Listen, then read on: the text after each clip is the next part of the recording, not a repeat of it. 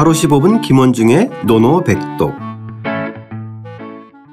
하루 15분 김원중의 노노백독 337쪽입니다.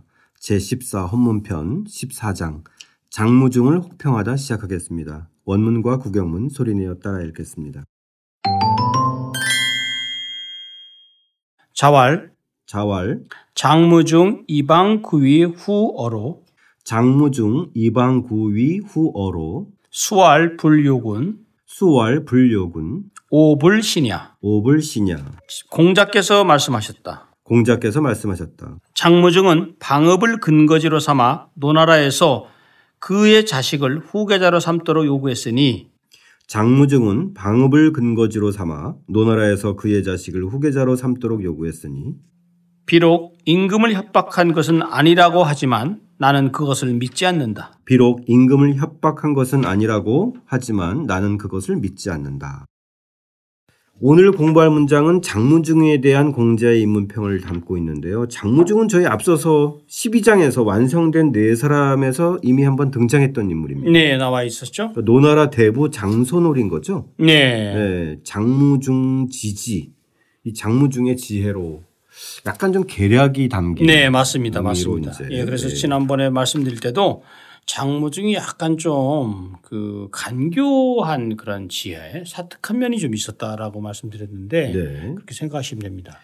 자, 요 문장은 사실 역사적 배경을 잘 모르면 네. 해석하기도 쉽지 않고 의미도 잘 와닿기 어려운데 네. 이건 좀 선생님께서 좀 설명이 좀 필요하실 것 같은데 일단 에, 문장으로 들어가 보겠습니다. 네. 자왈로 시작하는데요. 맞습니다. 그래서 이게 어떤 맥락을 갖고 있- 있냐면요. 자활, 자활하면서 장무중, 장무중이 라는 사람이 이 방, 이 방은요. 그 당시 지명입니다. 지명. 네. 방읍이죠. 방읍.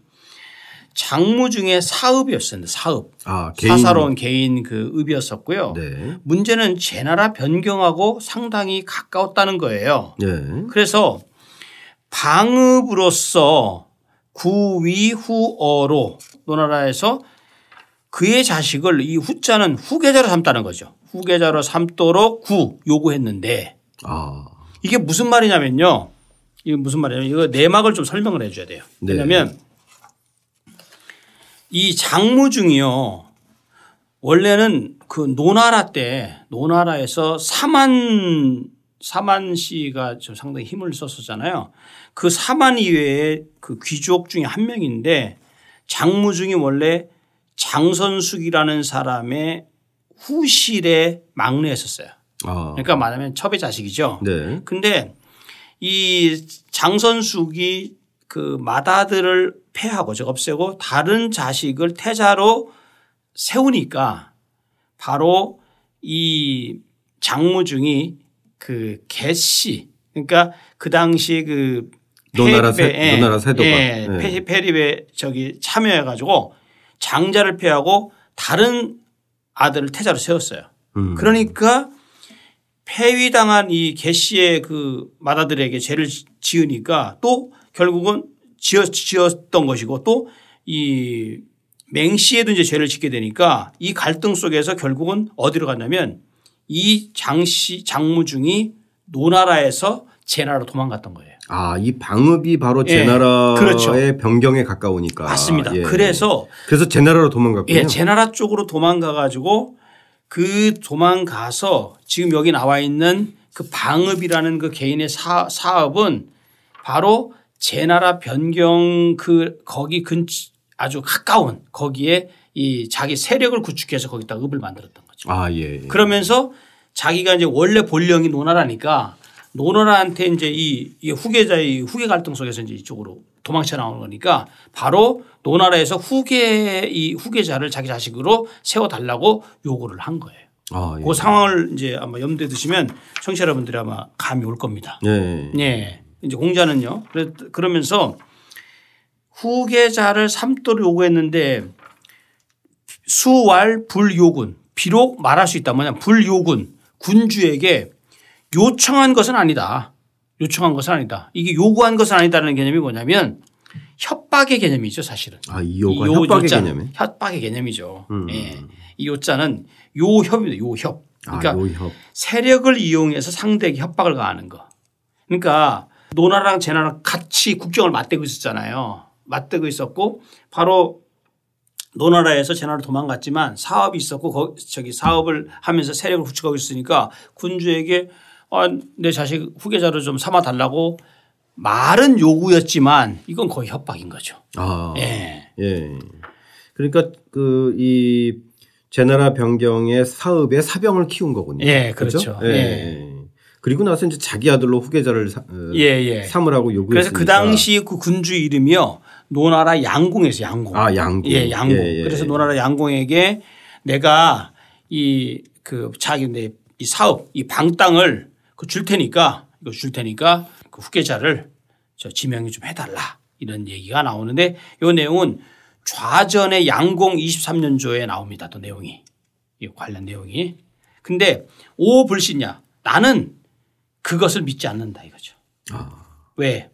이것은 이 장모증은 귀족이니까 결국은 군주에 비하면 신하잖아요. 그러니까 그렇죠. 신하로서 그 군주에게 자기의 그런 방업을 전제 조건을 해서 주면서 이걸 하라는 것은 이것은 분명히 그 공자가 봤을 때는 정명사상에 어긋나는 거죠. 그렇죠. 정명사상에. 더군다나 음, 여기서 얘기 불료군이라고 해서 이제 군주에 대해서 어, 협박한 것은 아니지만 그렇죠. 실질적으로는 협박에 가까운 것이죠. 예, 맞아요. 그래서 나는 이건 협, 이거는 그 어긋난 협박이다. 예, 맞아요. 이렇게 이제 공자는 단정 지은 것 같아요. 그렇죠. 그래서 네. 여기서는 이 공자의 판단은 뭐냐면 대단히 교묘한 간교한 지혜다. 그 다음에 이 장무 중에 정치적인 행동에서 나는 상당히 비판적이다라는 시각이고 네. 또 하나는 이게 그 양화편에서 보면 양화 433쪽 한번 볼까요?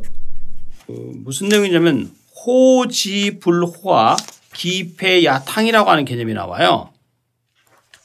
그 중에서 호지불화 즉 지혜를 좋아하고 배우기를 좋아하지 않으면 병폐가 있으니 방탕하게 된다라는데 호지불호학 이 호지 그러니까 이 장무중이 지혜 대명사로서 상당히 지혜로움을 좋아하는 것, 즉 지혜는 좋아하는 것 같은데 쓸때 잘못된 것을 배우고 배우는 거예요, 맨날 보면. 음. 그런 개념과 한번 우리가 같이 한번 놓고 보면은 조금 더 공자가 왜 오불신야라고 딱 단언해서 말했는지 이것에 대해서 확실하게 알 수 있고요. 계략은 출중하지만 명분과 예에 어긋났다. 그렇죠. 아, 그래서 공자의 의미는 좋다. 나는 인정한다. 장무중이 대단히 총명해서 지혜롭지만 지혜롭다고 하지만 결국 그는 노나라에서 받아들이지 않았고 내쳐졌다. 그렇다면 거기에는 이유가 있다. 왜냐하면 그 장자를 폐하고 다른 아들을 내세우는 것이 바로 일처리에 사리에 맞느냐 공자의 정명사상에 어긋난다.